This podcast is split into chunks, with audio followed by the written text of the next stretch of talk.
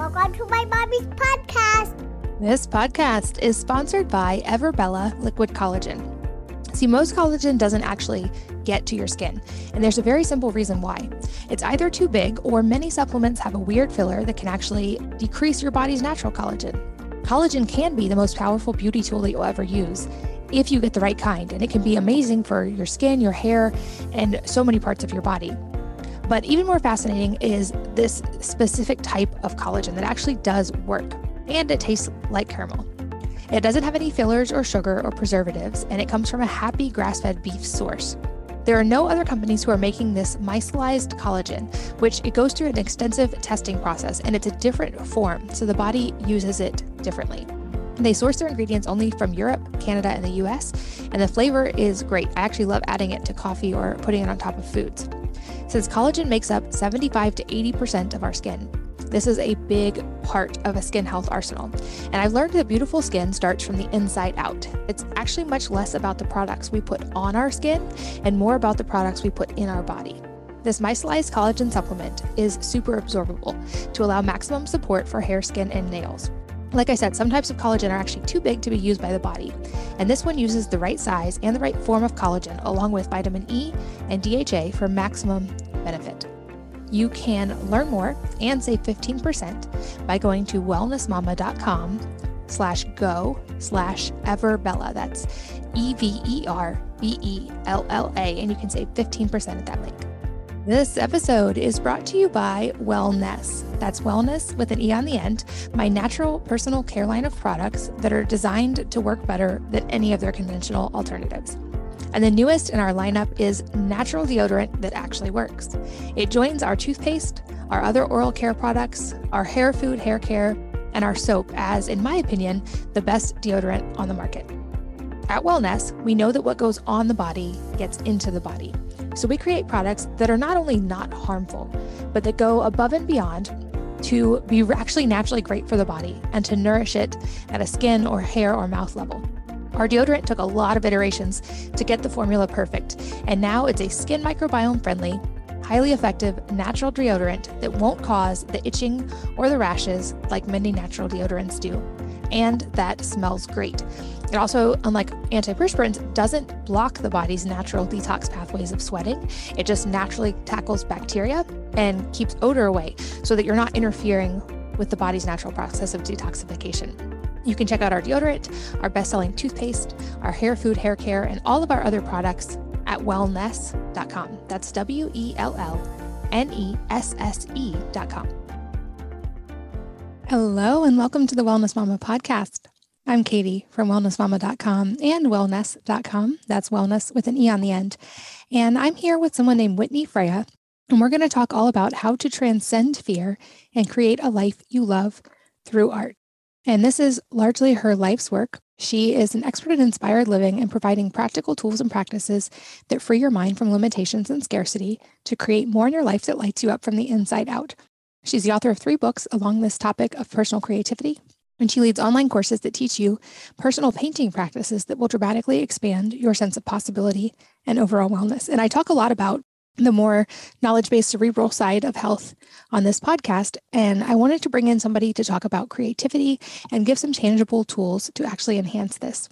We talk about how she took up paragliding at age 46, her journey toward creativity that led her to her life work, how she uses art to enhance creativity and to work through fear and scarcity, some specific tools for opening yourself to more creativity, how we can only operate from a place of fear or a place of love, not both at the same time how thoughts become things and why what we resist resists, how worry and stress are painting a picture in your mind of what you don't want to happen, how to learn to observe yourself and witness your emotions instead of staying in a place of reaction, and so much more.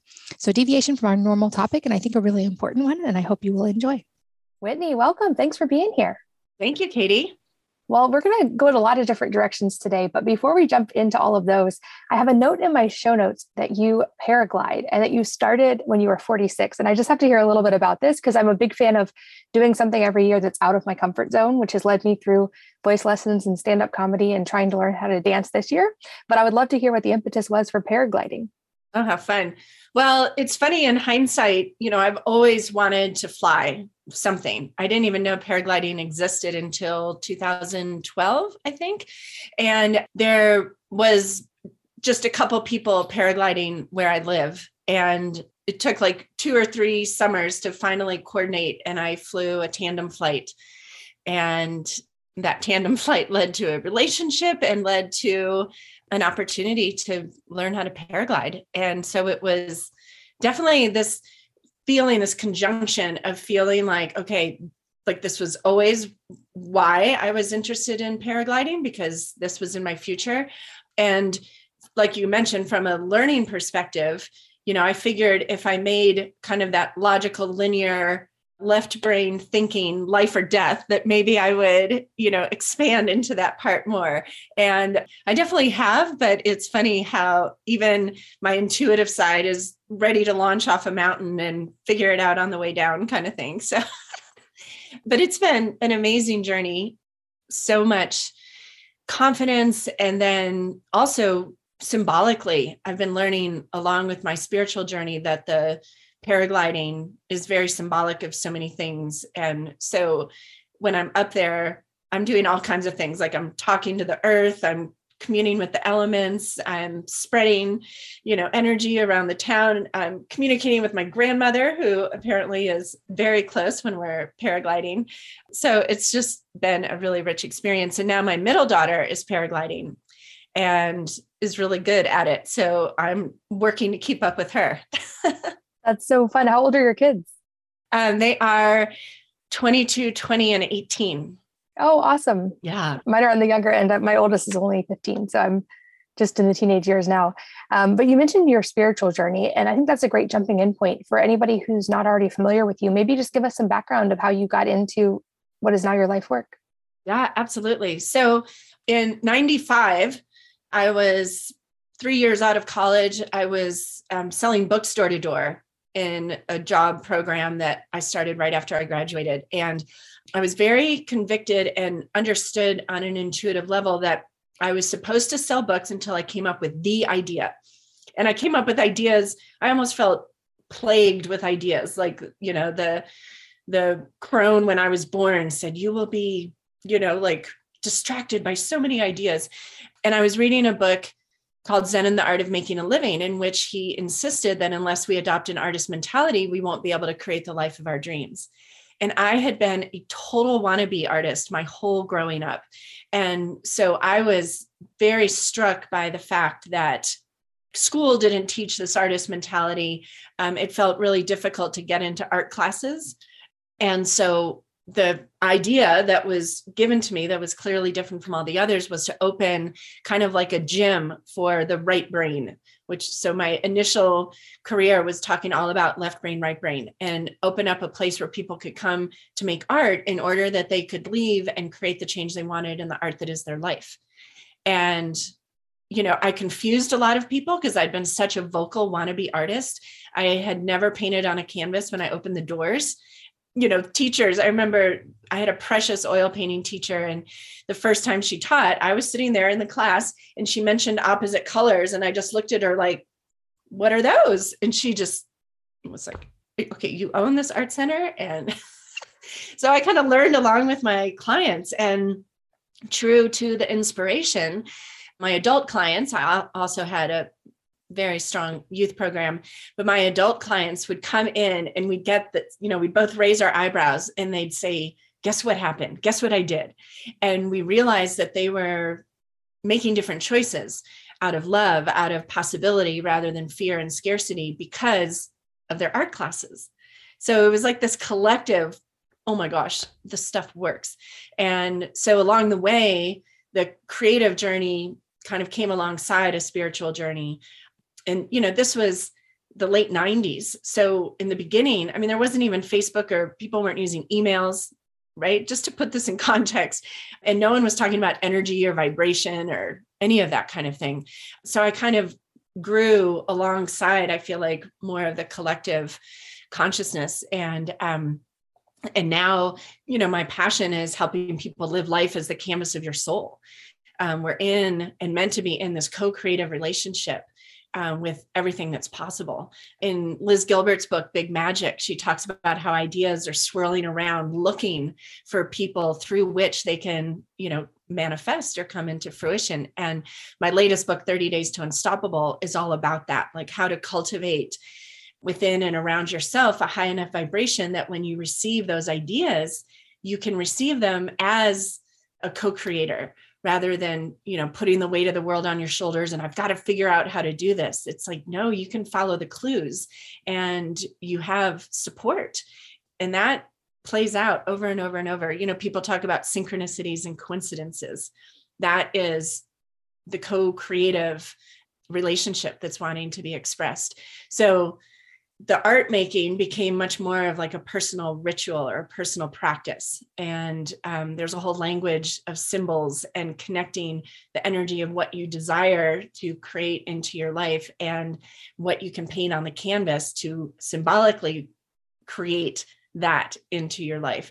So it becomes meditation. It becomes a path of developing self-awareness getting to know yourself. You can observe yourself as you paint and practice you know being less detail oriented or more detail oriented or ha- let your wild woman come out if you're a perfectionist. You can practice that at the canvas and physiologically you're creating those same neural pathways and it goes beyond the canvas into your life. So my clients you know share with me all the time how they're living life differently and they're not reacting to things they're not stressing as much they're more open and receptive they're taking bolder action as a result of what they've learned at the canvas so it is it's still it's been 26 years and i still get like ah this is the best thing ever I love that. And I think this is the thing that children are more intu- intuitively already in line with. And I remember being a kid and how drawn I was to art, and then now getting to relive that phase with my own kids at their various ages. And there is something so special about that that I feel like often gets lost in adulthood with the busyness of normal life. It's not a thing we necessarily think to do. And especially when we get very um, like focused in in a work mode, it's not a thing you think of that would potentially enhance all these other areas of your life. Um, but to your point, it, it absolutely can. And I think a couple things you mentioned kind of the that leading to life shifts. And i know you talk a lot about moving beyond fear and moving into this more creative space. So let's go a little bit deeper on that because it seems like for a lot of people the last couple of years have been a crash course in lots and lots of fear.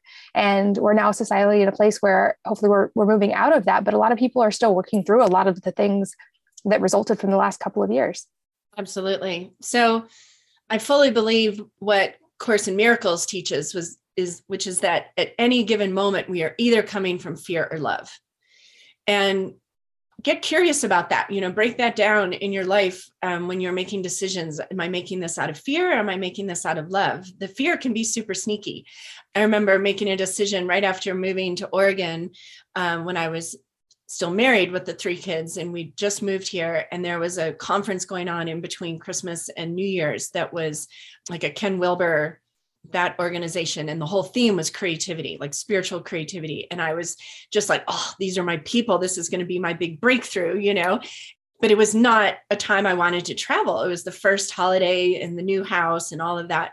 And my friend asked me you know do you want to go? Is that motivation to go? Fear or love? Well uh, at first i was like love of course right? These are my people. I love talking about this. But i realized it was more fear. I was afraid of like missing the golden opportunity right? And once i realized that that was fear based it was very easy to say no and stay home and i think make the better decision. So when you attune yourself to that awareness you can really kind of see more clearly which direction will serve you the best. And we do live in a culture that still really broadcasts fear. And it's because that's what makes the networks the most money. I mean you know media is is very much behind that. And so you know that's why for me personally in the last like 6 years i've been intending to stay informed while not immersing myself in the news.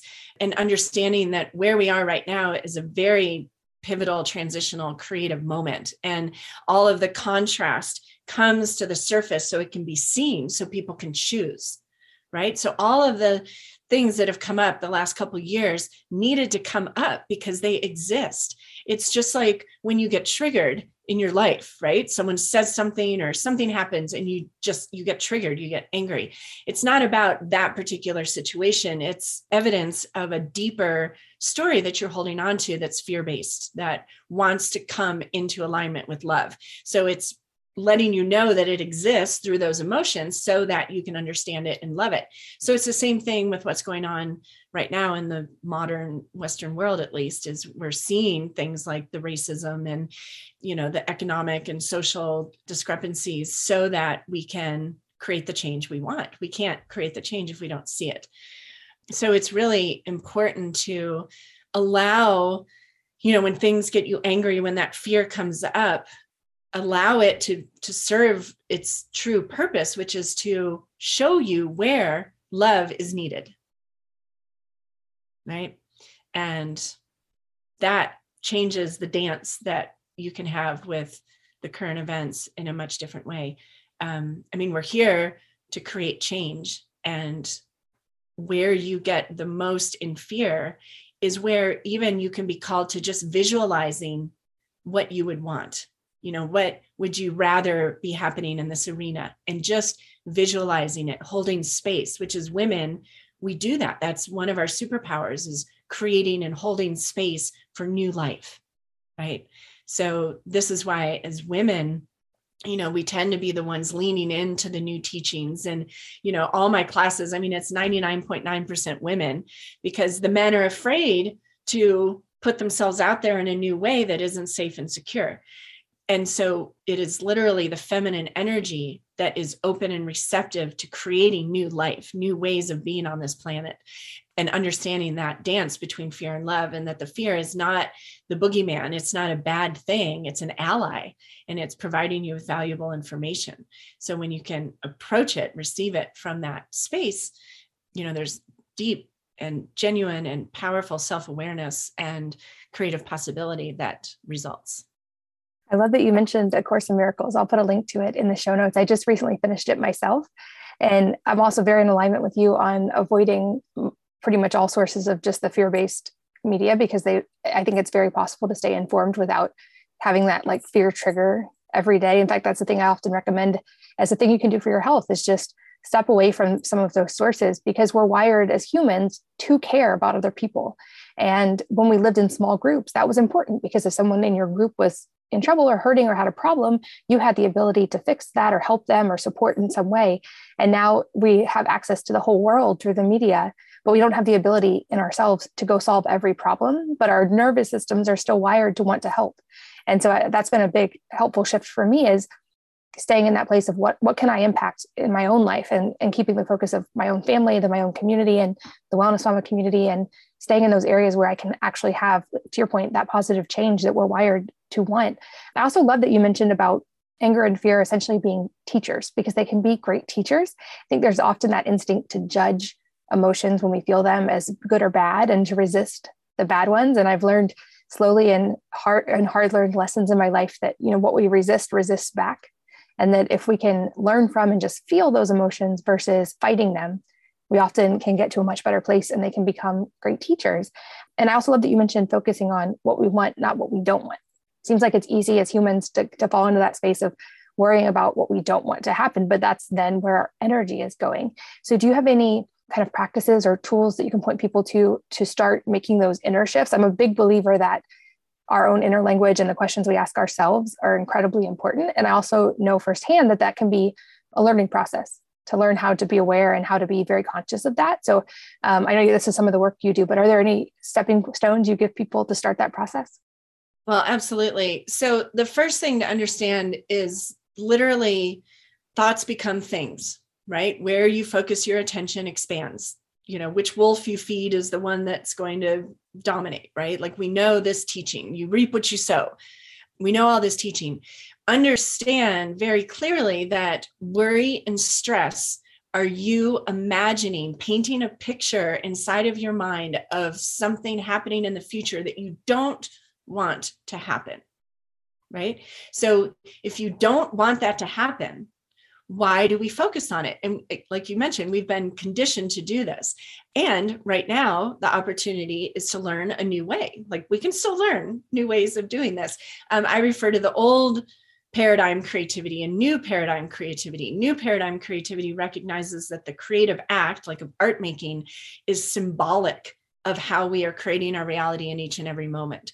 So when you get triggered, like there's the fear and the worry and the stress, just observe yourself and developing this witness is really, really powerful in teaching our kids to do the same thing, right? But witness yourself like, wow, okay, this got me angry. This has got me really worried or stressed. So, what is it that I desire? What is the flip side? Right? I want abundance. I want health and wellness. I want opportunity um, for my kids. I want a sustainable world for them to grow up in. So, imagine that spend your time thinking about what it is you want painting pictures. Imagine remember in the old cartoons where they just like pull out a paintbrush and go whoosh, and like a whole scene would appear right on the blank canvas so to speak and they'd step into it. That's like what we're doing. And so when you can realize that we are creating our reality and consciously focus your words internally and externally on what you desire we are adding energy to that possibility right? And sharing that with our children as well right? Imagine what do you want? What would be the best case scenario? And let's expand upon that rather than expanding upon all the different things that can go wrong. And this is you know it's a simple shift but we have very deeply ingrained cultural practices and patterns that reinforce and encourage the kind of negative scarcity based fear based thinking just like you know you get together with a group of moms right wherever you are hanging out if you show up and say oh my gosh let me tell you the awesome thing that just happened to me and how fabulous I feel and how great life is and how much money I have in the bank account, you know, people look at you like, bitch, like what, you know, what did she take? Like, oh, it's much more comfortable to come up and be like, oh my God, wasn't the traffic horrible? It was so horrible. And my kid has strep and the other one's puking. It's like this competition of who's got, you know, kind of the toughest road right now.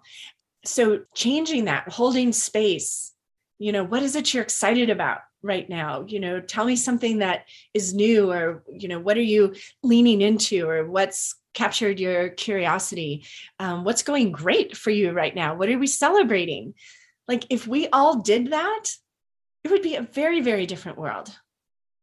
Right. So, so the first step is developing that witness, just observing your thoughts. Are your thoughts and your words what you would want to expand, what you would want heaped upon you? Oh, if not, change, you know, and, and observe yourself. So that would be the first step and then the second step is the painting practice that I teach. Like the painting practice that I teach is more like a meditation or a yoga practice. It's not about becoming the next Da Vinci. You know, it's about aligning with you as a powerful creatress. And the canvas simply makes visible how we manifest and how we create our reality. And my process like the first step is just painting words. Like painting what you want. If you're worried like when i um, got, I got divorced in 2012 and my kids were like 8 10 and 12 i think. And um, it was my choice. I was very stoked about it. Nobody else was. And so there was a lot of worry and fear. Like did i screw up my kids? Did i you know do this horrible thing? And so i painted my kids are more emotionally intelligent, more consciously loved as a result of their parents' divorce. And then I painted symbols of that, like happiness and union and abundance. And I hung those up around my house, literally to like remind me to focus on what it is I wanted. And that's exactly, I created, and, and I have this whole process in my book, Rise Above, the clarity session. I created a very clear vision of how I wanted my kids to feel more emotionally intelligent and more consciously loved. And, you know, however, 10, 12 years later, I would say that's exactly what's happened because that's what I chose to focus on.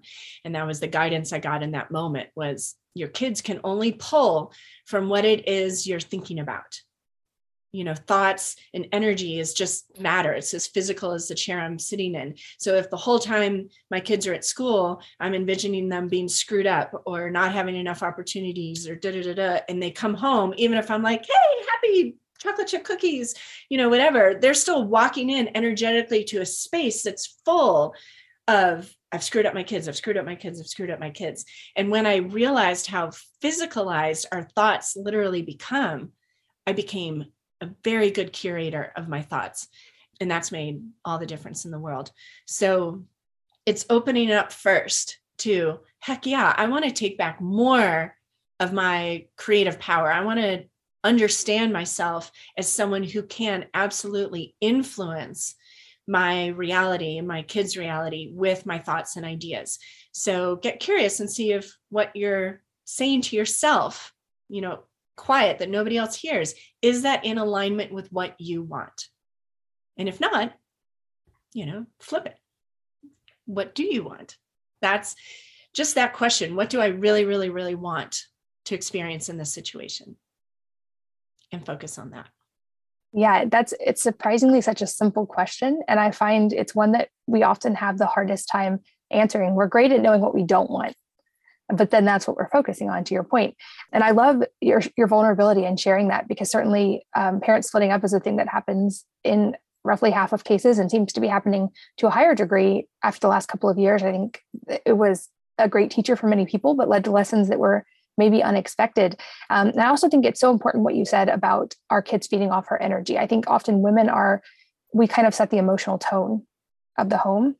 And I love that you uh, learn to like ask your kids better questions or focus on the what are you excited about? What are you grateful for? We have a lot of those conversations at dinner as well. Like, what hard thing did you overcome today? Or what was great about today? Or what lessons did you learn? Or what are four things you're super grateful for? And that teaches them. I think we I've heard it said by psychiatrists that, you know, the voice we speak to our children in, in part becomes their inner voice, which is a beautiful opportunity to help them by modeling it, learn to ask good questions and to step into a space of love, hopefully over fear.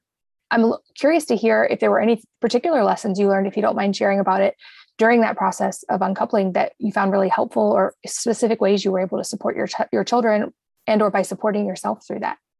Yeah, absolutely. Well, the first thing that comes to mind is, of course, my own work with creativity was obvious. And I remembered in, I think it was the Happiness Project, um, that book, she talks about happy people literally usually or always have projects like they have something that they're working on you know creating learning and so i would regularly whenever my kids and I were in a town that had like a Michael's or something, which we live in this rural, like the closest Michael's is, I don't know, three and a half hours away. But we would go in there and I'm like, everybody pick a project you know, my son was making those survival bracelets, you know, that you uh, kind of macrame the string. And um, one daughter was painting boxes for organizing in her room, and the other one was probably making jewelry. But they all had projects. And I realized, I remember sitting around the kitchen island, watching them all working on their projects. And and gaining a whole new level of respect for this creative process and the importance of nurturing creativity because creativity only knows possibility like you can't tell the frequency of creativity or when you're in a creative state. Um, you can't tell it that it's done and over and failed and a mistake and you suck and like it's never going to work right? Because creativity is is change. It's constant. In his book creativity matthew fox says you, it is impossible to be creative and depressed at the same time right? So i'm watching my kids create and i'm just getting waves of like this is all i've got to do is keep them in a you know regularly immersed in this creative frequency. It doesn't matter what they're creating it doesn't matter if it looks like a tennis shoe or a bear or a you know it doesn't matter if they're painting emojis or you know the anime or whatever. Just give them the blank canvas or the hunk of clay or you know the box of crayons and let them create their reality. And it, and it's not about who has skill or talent it's about the fact that they're going to grow up into a world that is in a constant state of change, that is consistently changing the rules and the structures, that has lots of problems to solve with solutions that have not been experienced up until now, and um, constantly shifting roles. So, if there's one thing that I would want my kids to have, it's that creative superpower, that confidence in themselves as creative beings. I honestly think I just said this to someone recently that they could only teach art at schools and our kids would probably be better prepared for the real world than the way we do it now. And of course, that's the first thing taken out of schools. So, you know, it's it's a huge it's a huge opportunity and a really simple one. And most of the parents I talked to, especially when I had the art center and the youth program, you know, like so and so, Johnny shows a lot of talent in drawing, and I want to get him into a serious art class. And I'm like, you know, maybe when they're 13, 14, 15, and they're wadding up the paper, I can't make it look like the way it looks. But what you want more than anything is to celebrate whatever it is they create, just like they do right? And and keep them engaged you know keep buying them the new sketchbooks and hey i got you these fun new markers. Like literally you want to keep that part of their brain that gets excited about the unknown and leans into change we want to keep that activated. And like you mentioned as kids get older generally that kind of atrophies because that's not what is rewarded in school. And that is like completely the opposite of what we want our kids stepping into the world with yeah, I agree very strongly about that. In fact, this is one of the reasons I decided to homeschool my kids was when my oldest was five, looking at what the available school options, including the homeschool curriculum that were already out there, and asking the question, what actually best prepares them for the adult life I hope that they have, which is not just having a lot of money or a successful job, but actually to have these core values and happiness and community and um, the things we would want for our kids and realizing well what do they need to get there and they need to maintain creativity and the ability to find patterns and connect dots in unique creative ways and to maintain a love for learning. And i realized at least for my kids i didn't feel like any of the existing options did that very well. And in fact i would argue some school systems actually work against a lot of those those goals. And it's a controversial opinion that I've said on here before that I think in a lot of cases, kids would be better off, especially in young ages, to be at home doing much less structured school type work and having much more space and freedom for creativity and for play, which at our house we say play is the work of children. They should have as much time for that outdoor, like climbing trees, painting things, digging in the mud, gardening as possible. And I think I would argue not only is that not a bad thing, I would say in some ways, I would argue that actually prepares them better to live a happy adult life. So I love that you brought that up as well. What about people who maybe are having a mental block around the idea of not being an artist or feeling like they're not creative or I've, I've heard from people who the idea of sitting down and painting feels very stressful to them. Maybe because of childhood stuff or they're going to do it wrong or they don't know how. Do you feel like this is a thing that is beneficial to everyone? And, and for people who have that resistance how do they make that jump and get started? Well, so here's the first thing to understand is the stronger your resistance is, the more transformational and liberating putting the brush to canvas is going to be. Okay, so that that's the first thing. When I opened the art center in 96, I had no idea. I mean, I had no idea about anything really, um, but I had no idea how much psychology was going to be involved, how afraid people were. And, and, and the fear is not proportionate to the activity. And I found that when I help people just observe the fear and ask, what am I afraid of? Just, just that right? Instead of being like, oh, I can't paint or draw. Okay, are you coming from fear or love? I'm coming from fear. What are you afraid of? What are you afraid might happen if you draw or paint? And then, you know, they're like, oh. And I have I ask this to people all the time, and they're like, I don't know, I'm just afraid. I'm like, no, no, no. Go there. What are you afraid of? I'm afraid I'll do it wrong. Okay. What would happen if you do it wrong? Right? I used to joke with my painting made easy class that I taught every month in Nashville when I lived there and and I'd say this painting is not going to bring you financial independence. It's not going to solve world hunger. It's not going to end, uh, end up in a gallery. Like this painting does not matter in the grand scheme of things. It's just a canvas. It's just some paint you know as you're painting if you don't like it your money isn't going to automatically start being withdrawn from your bank account. You're not going to experience any physical pain as a result of this. Like this is pure just play and expression. So again that witness understanding fear or love um, so the first thing is if this if you feel like oh i'm not creative i can't even draw a stick figure which i mean if i had a nickel for every time i've heard that right? I would be a rich woman first of all understand that there is tremendous opportunity for you here. And when we overcome fear we live less in fear right? So you're living in fear of paint a paintbrush and a canvas. So just let's just call it what it is right? So how beneficial might it be to overcome that fear after 26 years of doing this? Extremely beneficial for you to overcome this fear. Besides the fact just like you said your kids are looking at you. If you're saying i'm not creative chances are they're going to grow up saying i'm not creative and that is not what you want them to be doing so that's the first thing the next thing the getting started like getting started the way i teach is the most fun and the most easy i used to have my kids do the first layers with me. It's literally plain. It's getting back to that childlike, just like looking at the colors, finger painting, even stenciling spray bottles, painting words, you know, love, peace, world peace, like whatever you want to experience in this life. Paint those words on the canvas, paint color, doodle, spill, mush the color around. That is the start always and I loved, I had this canvas, I still have it. It's hanging in the kitchen. It's been like 20 different paintings. And I'd call, I called it the make your mark canvas. And I would have paint left over from my paintings. And part of getting ready for dinner, because the kitchen island was also the art studio, was also the dining room table, right?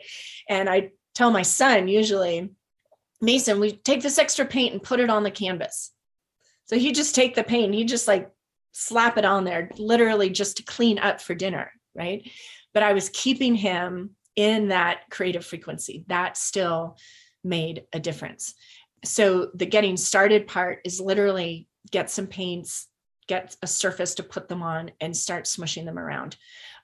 Realizing that the story you have around creativity, the reason you're afraid of it and have the resistance is because when we were younger, we were told a story that some people are creative and others aren't and pursuing creativity is like for housewives who have nothing else to do, right?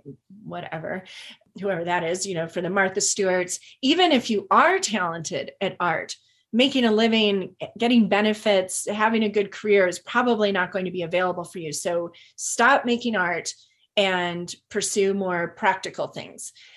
So that story around creativity is based on like a capitalist you know can you get money greenbacks for it if not it's not worth your time right the new creativity is understanding that creativity is like breath creativity is like having a car and no access to gas. Like you are the car. Creativity is the fuel. And if you aren't in alignment with your creative self you're pushing that vehicle around literally.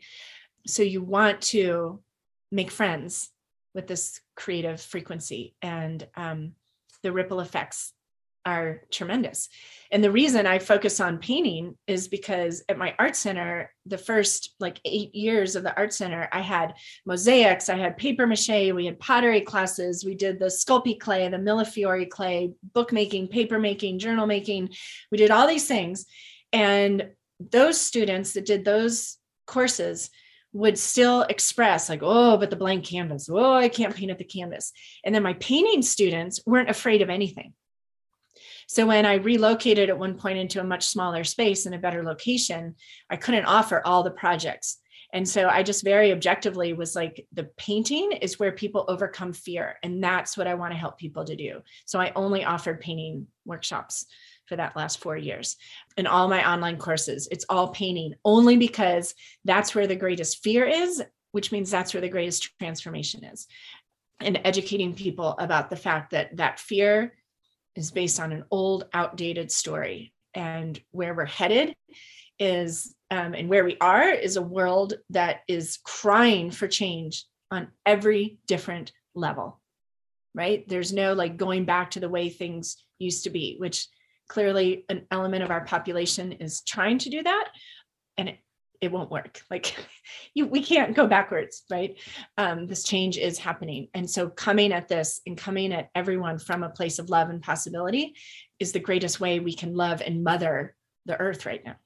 I love that. And I resonate with that idea that some kids are told when they're young, some people are creative and some aren't. My version of that was being told as a kid that I wasn't an athlete because my parents were very academic focused.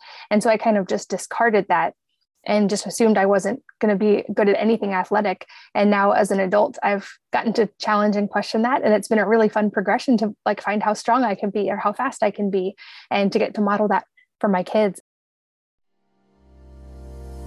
This podcast is sponsored by Everbella Liquid Collagen. See, most collagen doesn't actually get to your skin, and there's a very simple reason why. It's either too big or many supplements have a weird filler that can actually decrease your body's natural collagen. Collagen can be the most powerful beauty tool that you'll ever use if you get the right kind, and it can be amazing for your skin, your hair, and so many parts of your body. But even more fascinating is this specific type of collagen that actually does work and it tastes like caramel. It doesn't have any fillers or sugar or preservatives, and it comes from a happy grass fed beef source. There are no other companies who are making this micellized collagen, which it goes through an extensive testing process and it's a different form, so the body uses it differently. They source their ingredients only from Europe, Canada, and the US, and the flavor is great. I actually love adding it to coffee or putting it on top of foods. Since collagen makes up 75 to 80% of our skin, this is a big part of a skin health arsenal. And I've learned that beautiful skin starts from the inside out. It's actually much less about the products we put on our skin and more about the products we put in our body. This micellized collagen supplement is super absorbable to allow maximum support for hair, skin, and nails. Like I said, some types of collagen are actually too big to be used by the body, and this one uses the right size and the right form of collagen along with vitamin E and DHA for maximum benefit you can learn more and save 15% by going to wellnessmama.com slash go slash everbella. That's E-V-E-R-B-E-L-L-A. And you can save 15% at that link. This episode is brought to you by Wellnesse. That's wellness with an E on the end, my natural personal care line of products that are designed to work better than any of their conventional alternatives. And the newest in our lineup is natural deodorant that actually works. It joins our toothpaste, our other oral care products, our hair food, hair care, and our soap as, in my opinion, the best deodorant on the market. At Wellnesse, we know that what goes on the body gets into the body. So we create products that are not only not harmful, but that go above and beyond to be actually naturally great for the body and to nourish it at a skin or hair or mouth level. Our deodorant took a lot of iterations to get the formula perfect, and now it's a skin microbiome friendly, highly effective natural deodorant that won't cause the itching or the rashes like many natural deodorants do, and that smells great. It also, unlike antiperspirants, doesn't block the body's natural detox pathways of sweating. It just naturally tackles bacteria and keeps odor away so that you're not interfering with the body's natural process of detoxification. You can check out our deodorant, our best selling toothpaste, our hair food, hair care, and all of our other products at wellnesse.com. That's W E L L N E S S E.com. And I love this idea of this kind of like low risk, no no stress intro into painting, which I think is a great bonding experience for kids. I know at times when I've sat down at the kitchen table and start drawing, they'll come draw with me. Whereas if I just had told them, you guys should be more creative. You should draw. They wouldn't necessarily be as motivated to do it. And I also love the idea that the happiest people have a project. And I I know you have resources on your website. I'll make sure to link to those for people who don't have a background in this and don't even know how to get started so that you can walk them through it. One personal practice I like to do is to build in quarterly or yearly things that are challenges in creativity and also things that get me out of my comfort zone. So I mentioned in the beginning that's led to voice lessons and stand up comedy and dancing, and also just having some kind of creative focus every few months that, especially, can be a family activity, I think is a really, really fun bonding experience. Talk a little bit about the resources you do have available on your website, because I know you have like a meditation kind of focus challenge to get into this creative aspect, and you have kind of a lot of different paths people can go down. Yes, absolutely. And I do want to um, offer you all a free online program just as we're talking. I'm like, oh, this is perfect. I have a online course called Your Magical Creative Awareness, and um, Katie will have the link below. And um, that is a process of identifying where um, you get blocked or stuck. We all do, and and it does. It's not about getting stuck or blocked at the canvas. It's about getting stuck or blocked in the art that is our lives. And um and i compare it to the chakras and i compare it to common you know things that we say you know i can't do it i'm not good enough or i need to be perfect and then connect that to a symbol. You know i've mentioned that there are images or symbols that you can paint that are symbolic of what it is you want more of. And it's a very simple you know process but it will absolutely even if you just watch it like you know if you really think like oh i'm never going to paint i dare you to watch it and then just see. I guarantee you're going to want to go get some paints. So that's one thing. And yeah one program that has liberated just thousands of people from their old stories around creativity is the 21 day painting meditation challenge. And that's all with watercolor just in a watercolor journal. The course itself that is 21 days 21 videos like 5 to 8 minutes long just music and me painting with watercolors and it's a process where literally you just kind of spill water on the paper drip the color in watch it you know explode across the paper like fireworks and then really just kind of doodle. Um, we go through the earth elements, we go through the chakras, we go through some sacred symbols, but it's really attuning you simply to being in the creative process. And it's not product oriented and that's challenging and it's worth observing how anxious we get like this isn't going to produce anything i can hang on the wall and it's like ooh how much am i driven by this? Like got to produce got to produce got to produce because usually what suffers as a result is our personal self-care. And i've also been inspired by myself and so many people that are like oh i can't meditate. I can't sit still. I can't you know clear all the thoughts out of my head. So what we're doing with the painting is distracting that monkey mind. And the creative process does bring you present. So for some people it might take a minute. For some it might take 5 or 10 minutes. But eventually you get immersed in like the color and you'll feel that. You'll it, that energy is like when you were a kid like mom look right? Um, you get there when you detach from the being good right? It's not about being good. This is about wellness. We don't go to the gym thinking we're going to end up on like the cover of sports illustrated bathing suit. You know we don't do yoga expecting to be the next rodney yee or you know some yoga superstar whoever they are these days. We do it because we understand it's good for us. And our mental health, like the brain functions just like a set of muscles. If you don't use parts of your brain, they I mean, eventually they atrophy, right? So the part of you that thrives in change and the unknown and can expect good things to happen and that everything is there to support you and love you is stimulated by creative activity. So if you want that in yourself and your children, you want to do something, anything creative. And the more it contrasts your routine, right? So like people say all the time, well, cooking is creating and creative and gardening is creative. Yeah. And if that's your comfort zone, you're not going to experience any kind of shifts or transformation doing something you've always done. It's valuable to understand how creative those things are. Problem solving is creative. Like everybody is creative unless you just lie in bed all day and do nothing. Like if you are problem solving, making things happen, things normally don't go as planned, right? You have to adjust. That's all creativity.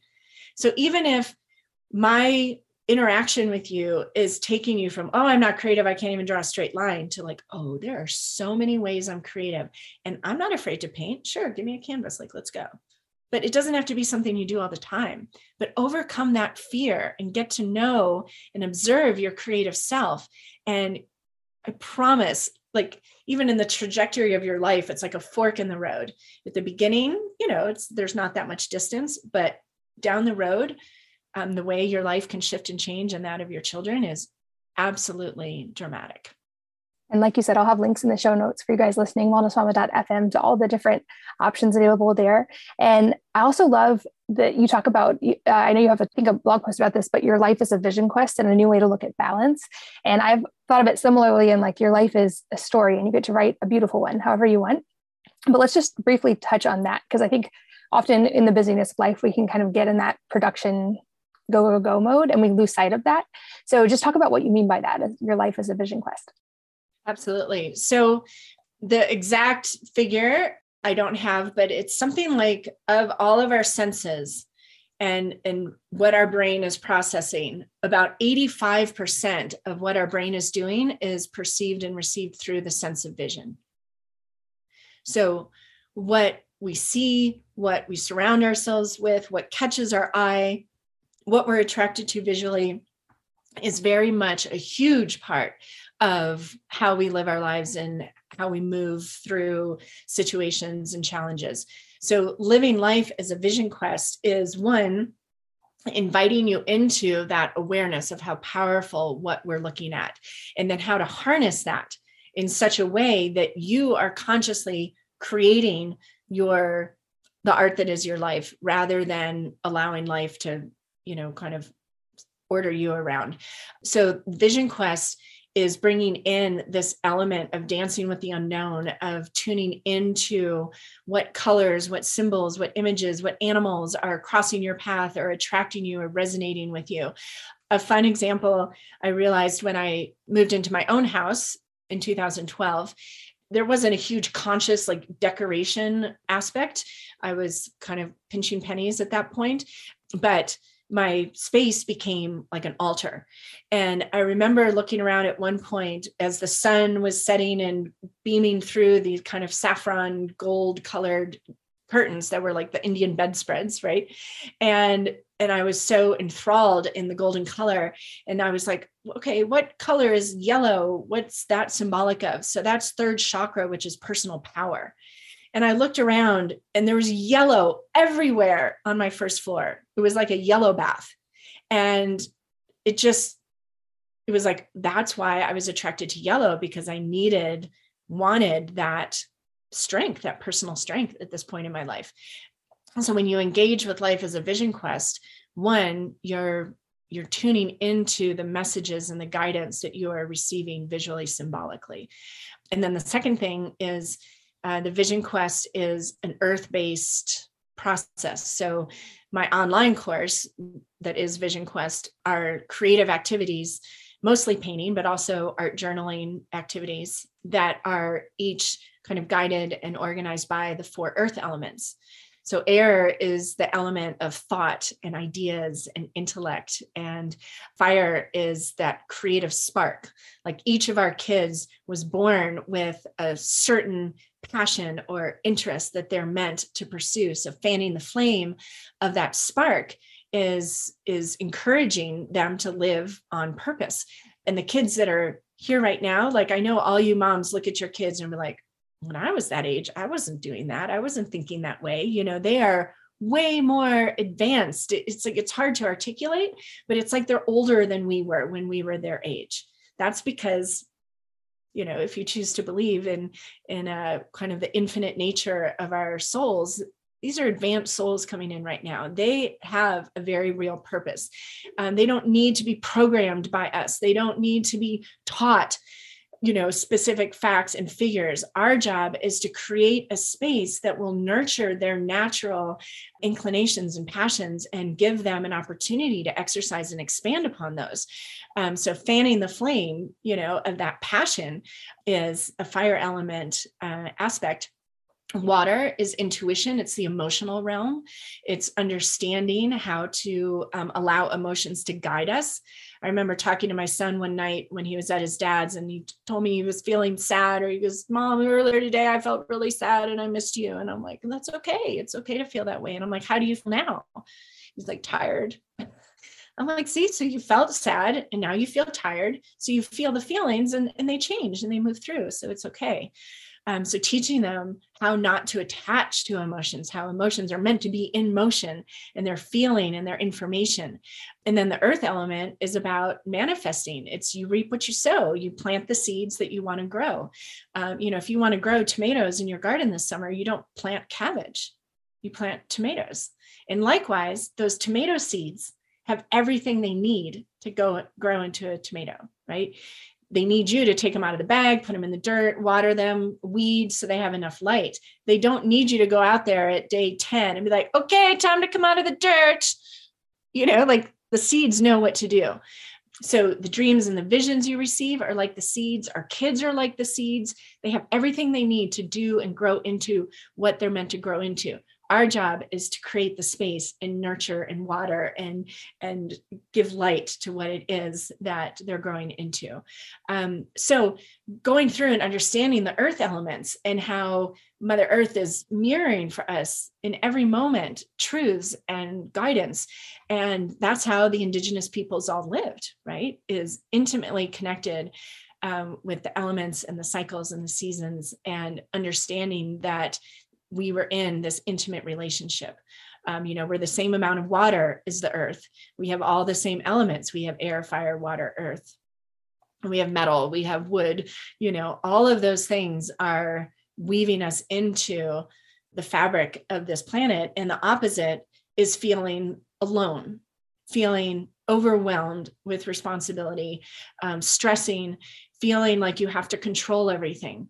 And the antidote is to balance that with this feeling of connection and attaching, kind of coming at life from these back doors right? Like understanding, like, oh, my kids have this sacred spark in them, and I want to fan that flame. That can help clarify things rather than like a more logical question as far as how can I, you know, uh, help my children be the most successful so it's different ways of looking at things which always leads to newness and innovation and creates space for more of your kind of natural wisdom and intuition to come through rather than logically trying to remember the best way that someone else says you should do something or you should live or parent or mother. So living life as a vision quest is really I think stepping more into an alignment of who we really are and what's available to us um, rather than limiting it. I love that. And as we get close to the end of our time, a couple last questions I love to ask. The first being if there is a book or a number of books that have profoundly impacted your life, and if so, what they are and why. There's so many. I'm a total book hog. So I knew this question. Uh, I was warned about this question, and the book that came to mind, honestly, is a book by um, Michael Newton. It's called Journey of Souls. And geez, as a mother and as a, a person on this planet right now, the reality that's shared in that book, um, Michael Newton, the author, was a psychologist, psychiatrist who ended up specializing in uh, hypnotherapy in order to help people relieve chronic pain you know kind of towards the end of his career. Um, and what he found you know he had p- patients coming to him saying you know i have this pain in my knee. I've been every specialist on the planet. Nobody understands. There's no physical reason why my knee is hurting. And Michael Newton would hypnotize them, take them back to a past life where inevitably they were shot in the knee, kind of thing. And um, they would clean that up and the knee pain would go away. So, what happened one time is that in that hypnosis, instead of coming through in a past life, the patient or the client came through in the life between lives. And so Michael Newton started asking questions. What's going on there? What are you doing? What's the process? And he ended up interviewing over a thousand people and writing about it in journey of souls. And it is mind-blowing and yet it will feel familiar to you. But what this does is it helps us to understand that the external circumstances in our lives are really there to help us learn and grow and expand into our fullest expression. Like our life purpose is is there from the very very beginning. Like it is deeply woven into the fabric of who you are and who your children are and understanding that life is much more symbolic actually than it is like this reality, this version of reality that we've created in kind of the modern Western world. And it gives you great, great hope and encouragement. So that is absolutely a huge book. And then I have to shamelessly self promote because all my books have been like, I read my books and I'm like, dang, like I need to, I wrote, I wrote that. Like, I need to remember those words. They're very much coming through to help all of us thrive and adapt into this new paradigm. So I would highly recommend. Um, it was my third book, Rise Above. Um, Free Your Mind One Brushstroke at a Time. It is full color, full of paintings and symbols. Your kids will love it. And what it's talking about is how ultimately in every single moment, what we're always, always, always creating is energy, right? Just like you know, in the morning when a kid walks into the kitchen grumpy, right? It's like, that is completely different than a happy kid walking into the kitchen, right? So understanding that, and then it has symbols and examples and step by step of how to paint the symbols. You could take your kids, I mean, if you're homeschooling, you could take your kids through Rise Above and like the emotional intelligence and the creative intelligence that they would have at the end of that book would be astounding. So it has, like, when I was writing Rise Above, part of my inspiration was like, what would I want my kids to know? Like, what are the lessons? What's the wisdom I would want my kids to have no matter what? And that's what went into Rise Above. I love it. Well, those will be linked in the show notes as well for all of you guys listening while you're on the go. And any parting words of advice for the listeners today that could be related to something we've already talked about or something entirely different? Yeah, I mean, it's really just asking you who are listening to really just objectively, without any judgment, get super curious about your relationship to creativity.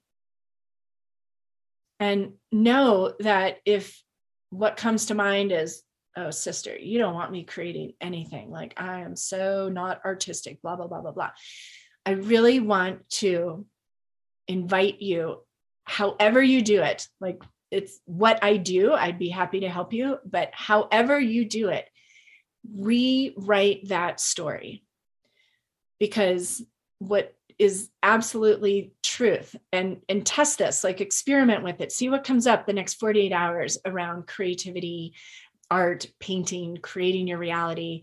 Um, this is quantum physics. Dr. Joe Dispenza speaks the science side of what I'm saying. Get super curious about how you could resolve that, how you could um, allow yourself the experience of being a human on this planet that's like, yeah, I'm creative. Sure, I could paint on a canvas. This is the most important thing that we could do for our planet right now. Um, I mean, just imagine being a mother from Ukraine who's now like hopefully safe living in another country separated from your family and having to create a life out of nothing right now you know what they learned in school facts and figures is not going to help. It's what do we have? What's available? And how are we going to make the best of it? That is creativity in action. And the more we can tune, tune that up in our own lives, the more we can embrace it and understand that any fear or resistance is outdated, old programming, um, the more we're helping ourselves and everybody on this planet. Like it will raise the creative frequency. And um, that's the best thing you could do for the planet right now is engage in your own creative spirit. Perfect place to wrap up. Everybody go experiment and play with painting and learn something about yourself in the process. Thank you so much, Whitney, for your time today. This was a really fun conversation and has definitely inspired me to get back to painting a lot more. Thank you, Katie. Thank you for creating this space for all of us. And thanks as always to all of you for listening and sharing your most valuable resources, your time, your energy, and your attention with us today. We're both so grateful that you did. And I hope that you will join me again on the next episode of the Wellness Mama podcast. If you're enjoying these interviews, would you please take two minutes to leave a rating or review on iTunes for me? Doing this helps more people to find the podcast, which means even more moms and families can benefit from the information. I really appreciate your time, and thanks as always for listening.